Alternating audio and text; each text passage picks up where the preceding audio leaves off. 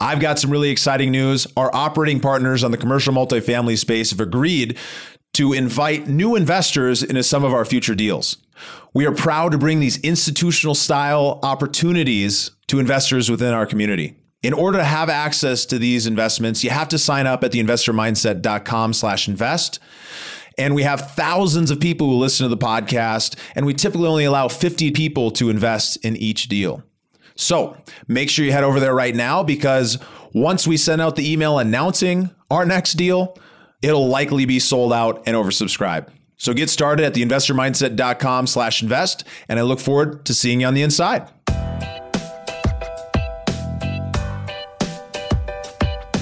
This is the Investor Mindset Podcast, and I'm Stephen Pesavento. For as long as I can remember, I've been obsessed with understanding how we can think better, how we can be better, and how we can do better. And each episode, we explore lessons on motivation and mindset from the most successful real estate investors and entrepreneurs in the nation. One of the most important pieces of success in multifamily is successful asset management, running the business, running that property well. In today's episode with Gino Barbaro of Jake and Gino, we dive deep into asset management. Most importantly, the mindset you need to have to succeed in multifamily, what it really takes to go out there and get started. And this is coming from somebody who has bought and directly owns nearly 1,500 units, that is a syndicator as well, that has taught hundreds and hundreds of people how to go out and buy multifamily and runs one of the top multifamily podcasts out there. You're not going to want to miss this episode. So let's get right to it.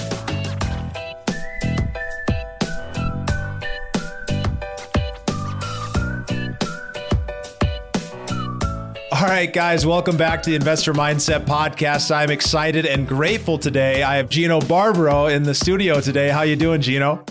Stephen, I am doing great. Thanks for having me on. I am excited to have you. You guys know Gino from his best-selling book Wheelbarrow Profits and The Honeybee, and he's the founder of Jake and Gino, uh, an education platform that helps others achieve financial freedom through multifamily. They own 1,500 plus units. They're direct owners as well as syndicators. They've got a top-rated podcast for multifamily. They've been doing this a long time, and they're really, really good at it. And I'm excited today because we're going to be diving into one of the things that Jake and Gino are the best at is how do you actually manage these properties and run these businesses super effectively to make sure that you as the investor make great money and your investors on the partner front make great money as well. Are you ready to get into things, Gino? Yep, let's jump right in. Well, I uh, I've been looking up to you for a long time. You've got a lot of success here, but why don't we start out by taking a look back earlier in your life? What events or influences from your childhood shaped who you are today? Well, I was very fortunate to have two great parents. My parents are immigrants from Italy, and that shaped my whole entire life. Uh, when people talk about working smart and work, I worked hard as a little kid. I had the paper route. I, I, was the entrepreneur when I was little. I was working two jobs. I went to college, came home on the weekends to work. So working hard was in, instilled in me. It was part of my DNA. Then I ended up doing something stupid and opening a restaurant, and that just made it even harder. Right? Really difficult, hard work. My problem was that I never really looked at it as a business. Right? And it, that was that was the unfortunate incident for me. I really got ingrained in the day to day, and I wasn't really working. You know, you know on the business. I was working in it too often. And that was my path for the first probably 20 years of owning it. You know, at the time 25 30 years ago you could work one business and make a lot of money and have a great living i think 2008 comes around that just changes everything i mean they were always talking about go to school get a good job up until that time you could but once the great recession came everything shifted for me and all of a sudden i said I've got to learn how to run a business. And that's when I met Jake. And that's when things started changing for me because, you know, the Investor Mindset Podcast, it's a great title because everything you do in life, whether you're investing in yourself, whether you're investing in an asset, whether you're investing in multifamily, you have to look at it from the investor's mindset. What does that mean? It means leverage, liquidity, and control. And when I was running my business, I, I didn't I didn't look at it that way. I looked at it as I like what I'm doing but I have to do everything. The I'm a mentality. I'm gonna do this. I'm gonna do that. And when Jake and I came across the people, systems, and culture that we we always talk about, that's what really made the business change and made the business flourish. But you know, going back to me meeting Jake back in 2011, we decided, hey, let's start investing in multifamily. I had done some bad deals in in uh, self storage, and I had some done a bad deal in a mixed use building in New York. And I said, you know what, I want to do multifamily. I, I just want to do some type of passive income and make a couple bucks on the side of my restaurant. That's where my my short term and long term goals were. I didn't have this big vision, right?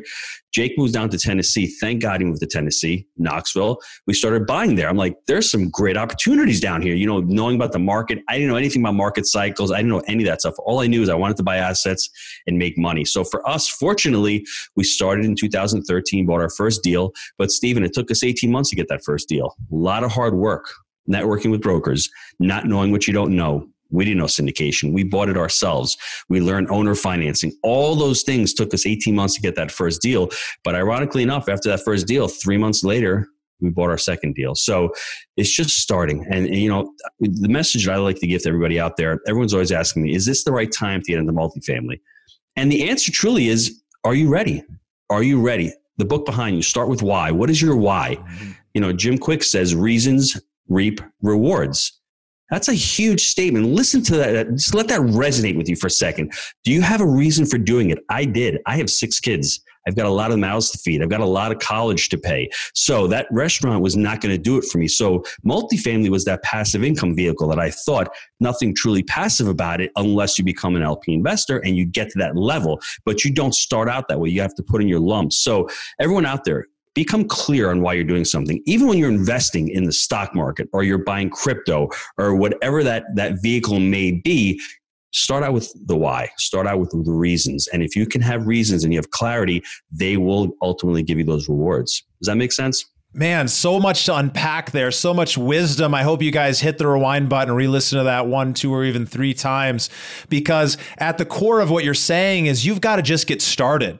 That things are not perfect. You're going to get your lumps, but if you've got a clear purpose and you've got that drive, then there's no wrong time to get started in real estate and there's no wrong time to get started in multifamily, regardless of whether you're going the direct ownership route and you've got the cash or you've got the hustle with some backers behind you, you're going syndication. The end of the day, you need to just get out there and start doing it because when you do, it can tr- create that true freedom that we all dream about, that we all know is possible once we've been in that. But there was a time I'm sure you can remember where you didn't think that that was possible.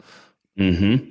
Uh, it, true, and you know another thing, you don't know what you don't know, right? I think Mark Twain said, you know, whatever you do, you, whatever you know, you do know, but there's things that you don't know that you just you just don't know. Like when I started, I didn't know anything about syndication. I didn't know anything about raising capital. We bought our first thousand units by ourselves. We were able to refinance and roll the proceed, procedures, uh, the, the money into the next deal.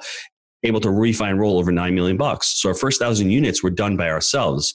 Could you imagine, Stephen, if I put a little gasoline in there and, and syndicated a deal or two early on? I didn't know what I didn't know. And some people out there, they may have an, an, an, inordinate amount of capital to start with, right? They have a lot of money. They may want to go and do this full time. I would challenge them and say, hey, let me go out and find an education program where I can learn how to passively invest and I can learn how to do it full time.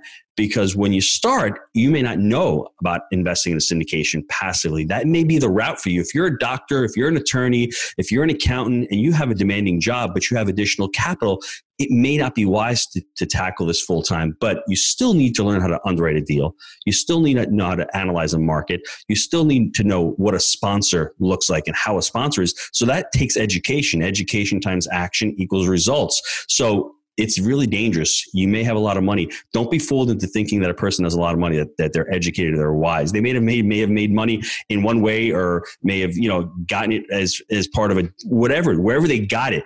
If you're going into a new endeavor, you really have to focus on learning that endeavor and chunking down and ultimately figuring out do I want to do this full time and if not, it's okay. There's other ways to, to invest in real estate.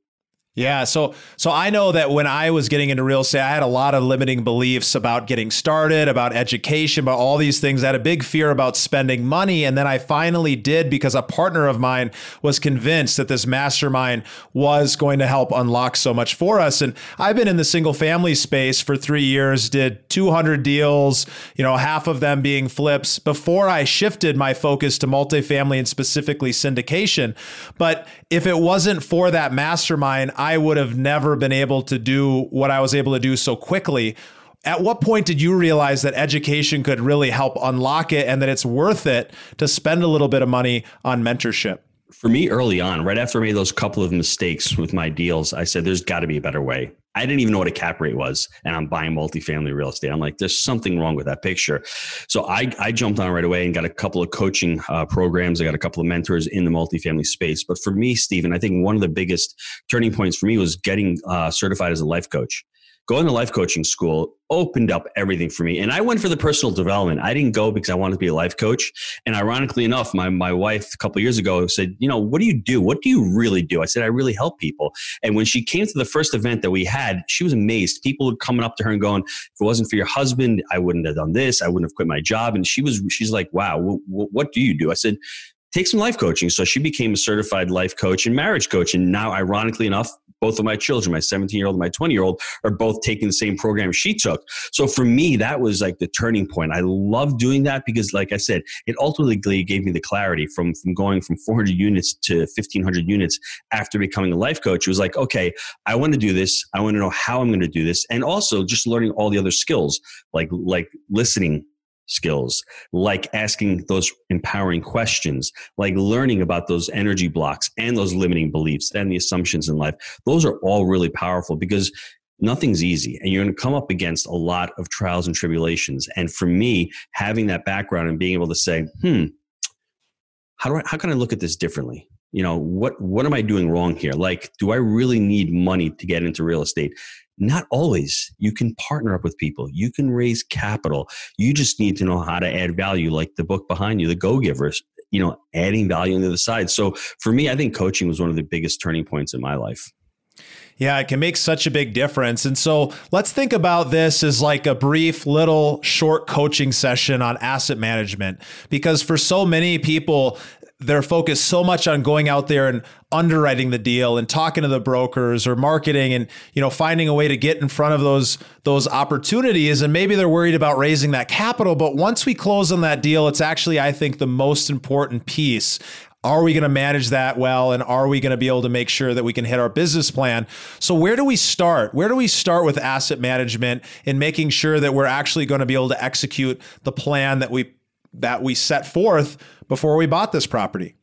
I love that's a great question. We teach the, th- the proprietary three step framework. We teach the buy right, the manage right, and the finance right.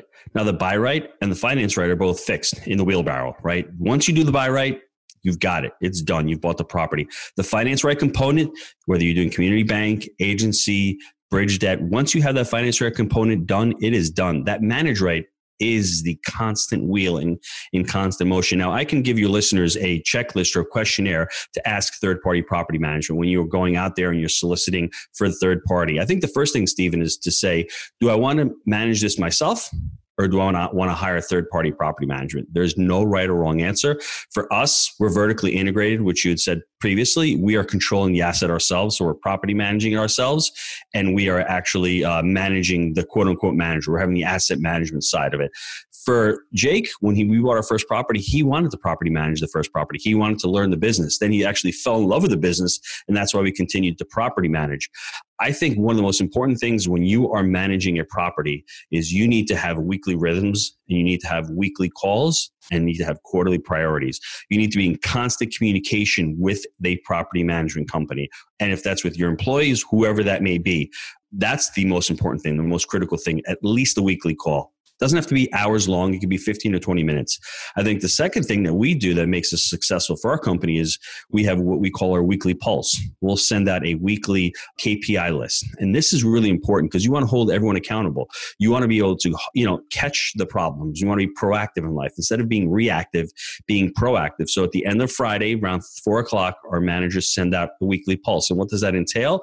It talks about each individual property we have. You know, it'll talk about the number of units rented It'll give an occupancy. It'll even give it an economic occupancy because there's a difference between a physical occupancy, one that's physically occupied, and one that's economically occupied. Like right now during COVID, I'm sure not all the tenants are paying. So your economic occupancy, occupancy is going to be less. So that's an important number to know. Why do we have 100 units that are physically occupied by only 90 economically. That's a number that you need to catch on the front end. Another one we like to see is delinquencies. We want to see our delinquencies clear up by, by the end of by the end of the third week. If not, property managers can be out there texting residents say, "Hey, we need to collect our rents. Another one that we have, uh, we we use out there, vacant unrented. We want to know how many units are vacant that are unrented, vacant that are rented. So I can also share that document with you. We have that that, that pulse that we we send out, and it's important that you need to over communicate with the property management. If there's something going wrong, you need to stay in front of it.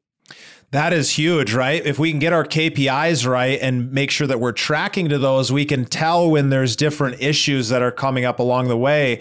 Why is this number up? Why is this number down? And be able to track to that. So you're getting that information from your property manager or from your internal team on a weekly basis. And then are you just rolling all that information up in for your whole portfolio or how do you analyze and work through that info that you take?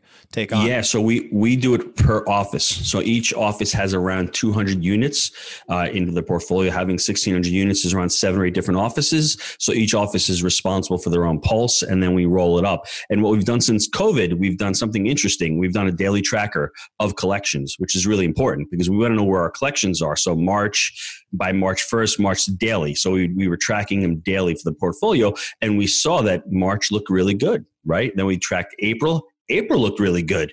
Then we tracked May. May looked good, except for there's a couple a couple of areas in Louisville, in Kentucky, that are that are down five percent from last month. So we know that, so we can actually address that. And say that to the property managers, what's going on? Oh, by the way, Louisville is a little bit more lax on evictions. You can't evict tenants right now in Louisville, whereas in the Tennessee portfolio, they're a little bit stricter. So you can see the different dynamics. But as fiduciaries of of these people, of these investors that we have, you need to you need to have that information. So when you have, when you get an investor call, you can say, "Hey, we've been tracking daily collections. We're on top of it. We're trying to be as proactive as possible."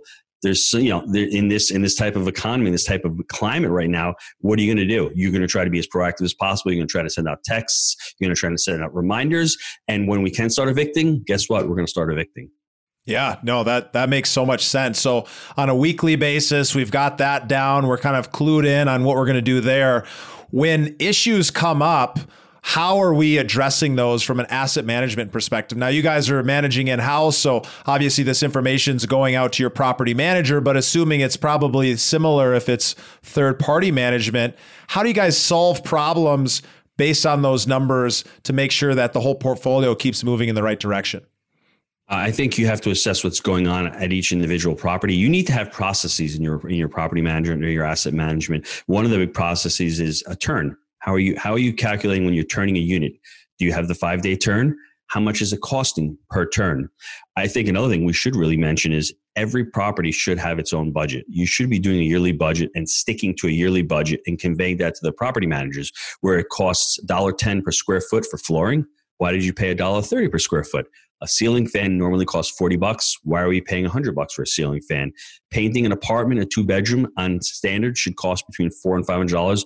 Why did you charge $600 and get $600? So setting up those budgets for each property. And like I said, that accountability piece, they'll have the framework. And you know, you don't, this doesn't happen overnight. You start out with one property. You're not thinking with the end in mind. I think one of the most important things that all the listeners need to do is they need to have some type of property management software, whether it's an Appfolio, which is much, you know, for larger portfolios, but you can start with a platform like Buildium.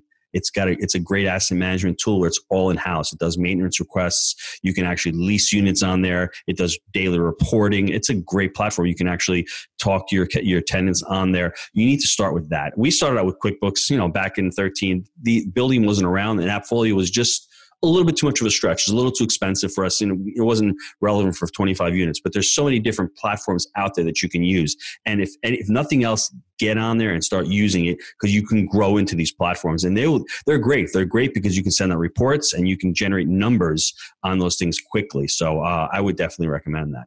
So we get a set of processes going. We've got budgets. We're manage these on an individual level, but it's rolling up to the portfolio.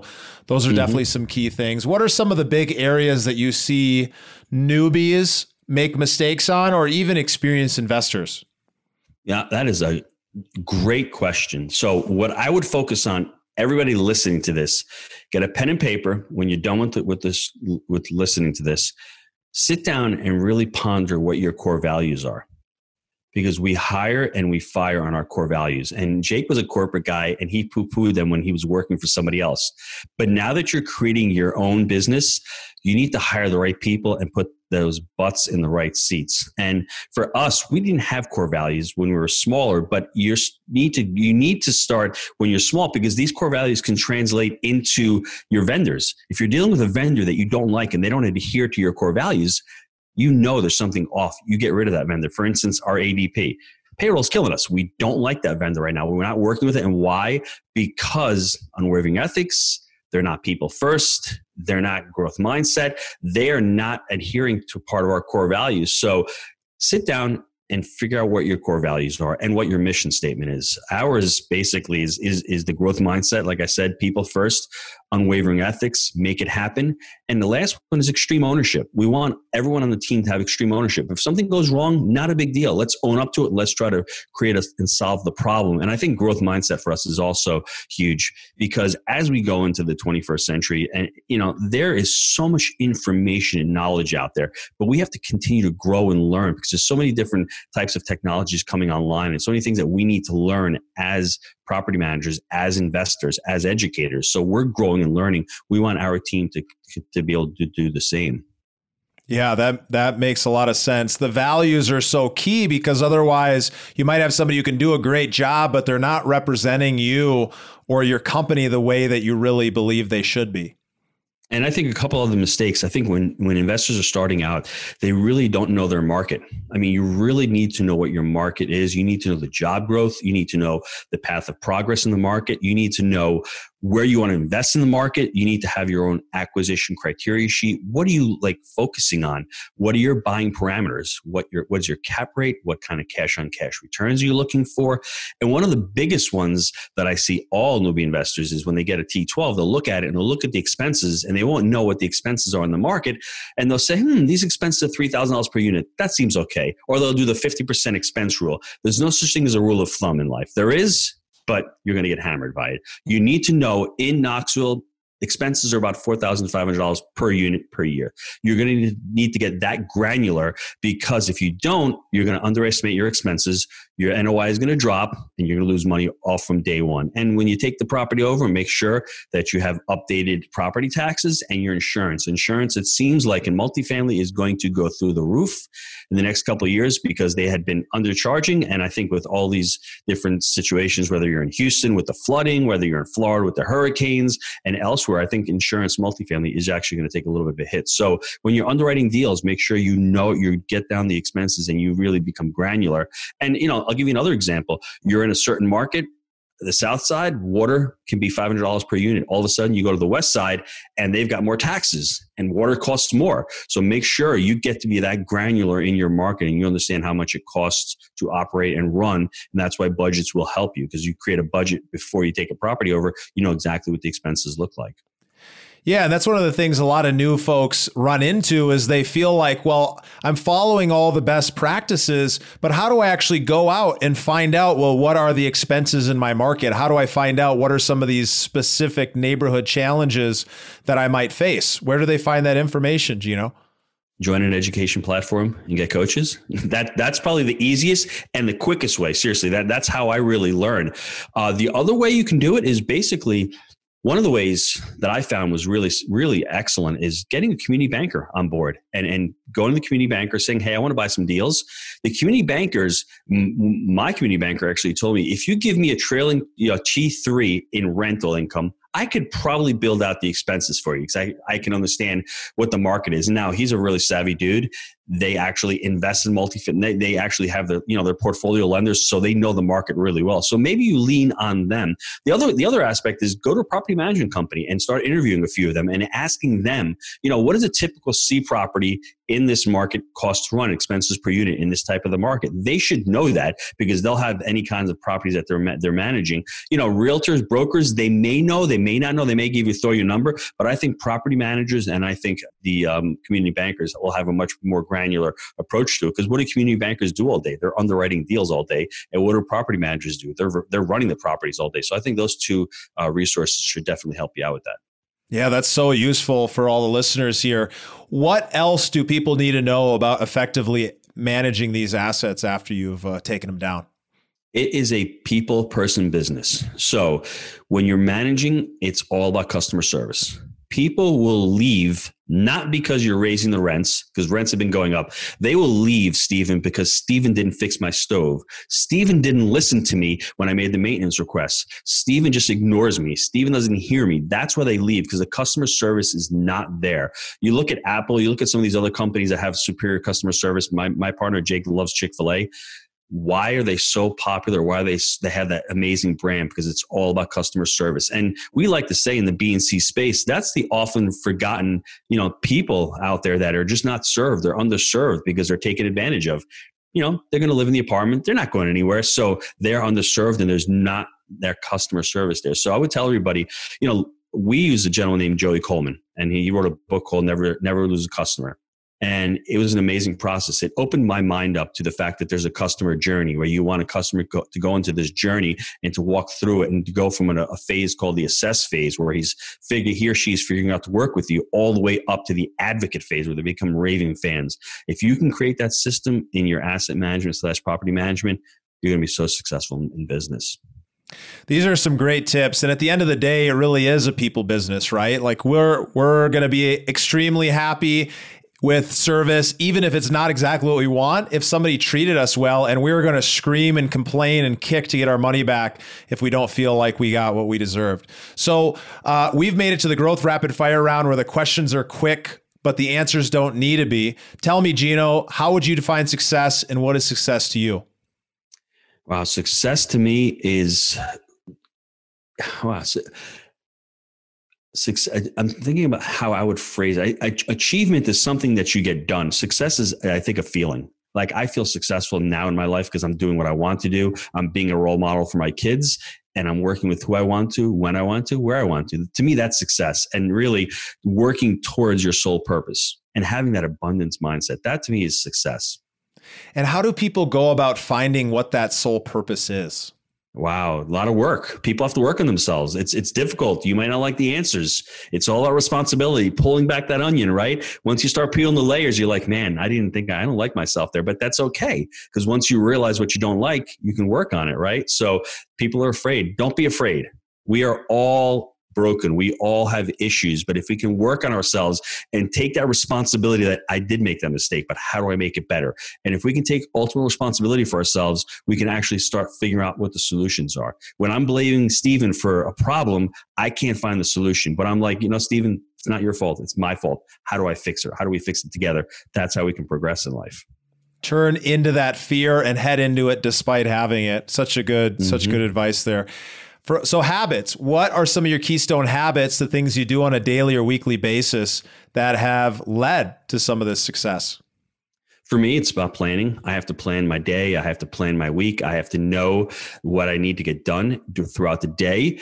And for me, also, it's transitioned the last couple years into focusing on things that generate revenue. They may, they may not generate revenue today, but they're going to generate revenue three months from now or six months from now. How long did it take me to write the honeybee? It didn't take me a day or two days or a week. It took a long time. But every act that I did towards that, whether it was recording or writing or researching, all those activities led to generating revenue. So that's what I have to, you have to focus on. What's going to generate revenue and what's going to move the needle and then plan accordingly. Hmm. That's such good advice. And what's a book that's impacted your life the most or one you're excited about right now? I'm reading Limitless, believe it or not, by Jim Kwik. Just just almost finished reading it. And one little tip read with my finger. Something so simple. I've got another probably 50 to 60 words a minute that I'm reading. And if you think you can increase your reading by 25%, you can read another book, book and a half a month. It's an amazing thing. So I think his book is awesome. Love Limitless, but I think everyone out there should read Napoleon Hill's book, Think and Grow Rich. I mean, that's just, that is just the Bible for all the gurus out there. We've all stolen from Napoleon Hill and he's amazing. It's an amazing book. And it's amazing because Napoleon Hill stole from all of the smartest, richest people right. and put it all together for us to steal from him. So rip off and duplicate, my friend. exactly. And that Limitless book, I've heard amazing things. I haven't had the chance to sit down and read it yet, but it's a breaking down the personal development side along with how to yes. make your brain work the best. I just think that's got to be such an awesome book. Yep. No, it is. It's great. So, from an inspiration standpoint, what impact have mentors made on your life, and how do you recommend others go out and find great mentors? I think to go out and find the great mentor, you need to resonate with that mentor. That's why you go out and listen to podcasts, see how they are, it's value based decision making. It's almost like going out to see, find a partner. If if if your partner doesn't resonate with you, doesn't have the same goals as you, doesn't have the same beliefs, ethics as you, you're probably not going to work well with that partner. It's the same as the mentor. Find out, you know, what that mentor brings in his life. If he's flashy, he likes cars, and that you're into that, great. If you like you want a mentor who's more of a family person, who's focused on family and relationships, great, go with that person. But I would say with the mentor, go find someone who has the results that you want ultimately. If you want to get into multifamily and you want to learn how to do it, find people in that space. And I think ultimately there's so many books out there. There's so much reading out there. I love T. Harv because for him, that responsibility book, The Secrets of the Millionaire Mind, for me changed changed it because I ultimately was saying to myself 10, 15 years ago, you know, the Great Recession comes, you know, I can't make money in this business, you know, this economy stinks. And then he I look around and he's saying, you know, there's other people making money out there. So they're not making excuses. So for me, that was a light bulb. That light bulb went off and said, ultimately, wow, we are all in, in, in control of our lives. That's amazing. And so, finishing on purpose, what drives you to live your best life every day? Oh, it's my family. I love what I'm doing. I want to be a role model to them. I ultimately was thinking about this the other day. I used to go to work not too happy. I used to come home a little grumpy and I worked hard. Now, I don't want my kids to see and and put work and grumpiness and hard and not pleasurable in the same sentence. So for me, doing what I'm doing now, I really like it. And I think my kids see the attitude and the belief that I have and the ability to help other people. They see that that's work instead of seeing dad go come home tired, annoyed, not feeling like he accomplished anything. That that's that's what's giving me the spark in life to continue to do what I'm doing because I love it. I love getting those emails from students saying I quit my job. I love getting those emails from students saying, "Hey, we just closed a deal." I mean, our students are over six thousand units right now and counting on deals closed. So for me, that that's exciting and it's part of the abundance mindset. Where years ago I would say, "I can't teach anybody what I'm doing. They're going to take away my deals." To that's great. If they take my deal, that's great. There's other deals out there, and I don't need to do deals. So it's come full circle for me. That's really inspirational. And so the last thing I'll ask you is what do you want to leave listeners with? You know, we talked about a lot of things. You're clearly a person of some profound mindset, of some great beliefs. What do you want to leave folks with so they go out in the world and do something great? So, right now, I want everyone to think about what their limiting beliefs are really chunk down what your limiting beliefs are and challenge them and then start surrounding yourself with other people that you want to be around. Because if you're around people and your peer group is telling you hey you don't have to work. Ah multifamily is risky. The, the book limitless talks about it. You, whatever you think you believe in you're going to believe that. If you think, as Steven said, he was doing 200 flips, which is freaking amazing and unbelievable. He can't get into multifamily. Come on, man. 200 flips is, a, is an amazing accomplishment. He's saying to himself, I can't get into multifamily. That he's going to believe that. That's his limiting belief. So go out there, challenge your limiting beliefs, and and look at life coaching, take a look at it and see if it makes sense for you. I know it will. Start working on yourself and start doing things differently. If people are going to call you crazy, people think that's all nonsense, let them say that because the majority of people are not doing the right thing anyway. So be different. That's so, so great. Well, thank you so much for being here with us. Where can people find out more about you or get in touch? Uh, Stephen, I appreciate you having me on. I mean, just go to jakeandgino.com. We've got tons of blogs. We've got, as you can see behind me, four weekly podcasts on there. Go to the Jake and Gino channel. You can go to jakeandgino.com forward slash honeybee and check out the honeybee on there also. Yeah, show them that book. I, I've been meaning to read this. I know you you released Honeybee. Tell us a little bit about it before we part ways. Sure, it's just a business parable. I mean, people have, have been uh, equating it to The Richest Man in Babylon, which is ultimately one of my favorite books ever. I mean, I wrote it, my my 11 year old read it and she understood it, she liked it, so kudos. So it's just basically a business parable about a, a disaffected uh, sales guy, just like Jake, who was stuck in the rat race and he wanted to get out of the rat race. And it talked about his journey from buying, you know, an Airbnb to buying a duplex to start scaling up to start adding complementary streams of revenue, and then ultimately it comes full circle becomes charitable. He has, he has a charity, he has an epiphany. So it's ultimately just getting out of that rat race and just adding complementary streams of revenue to whatever business you're in. What a great book to read to change your mindset and to realize kind of what's possible, guys. So please do support Jake and Gino. We'll include links to all of this in the show notes for you guys. And I'll leave you, as I always leave you, with a reminder to live a life worth inspiring others. And you can do so today by taking action, by changing your beliefs, by putting some of these uh, some of these strategies into place in your own life and heading towards that true freedom through real estate that we all know is possible. Thanks so much, Gino. Thanks, Stephen. Take care, everybody.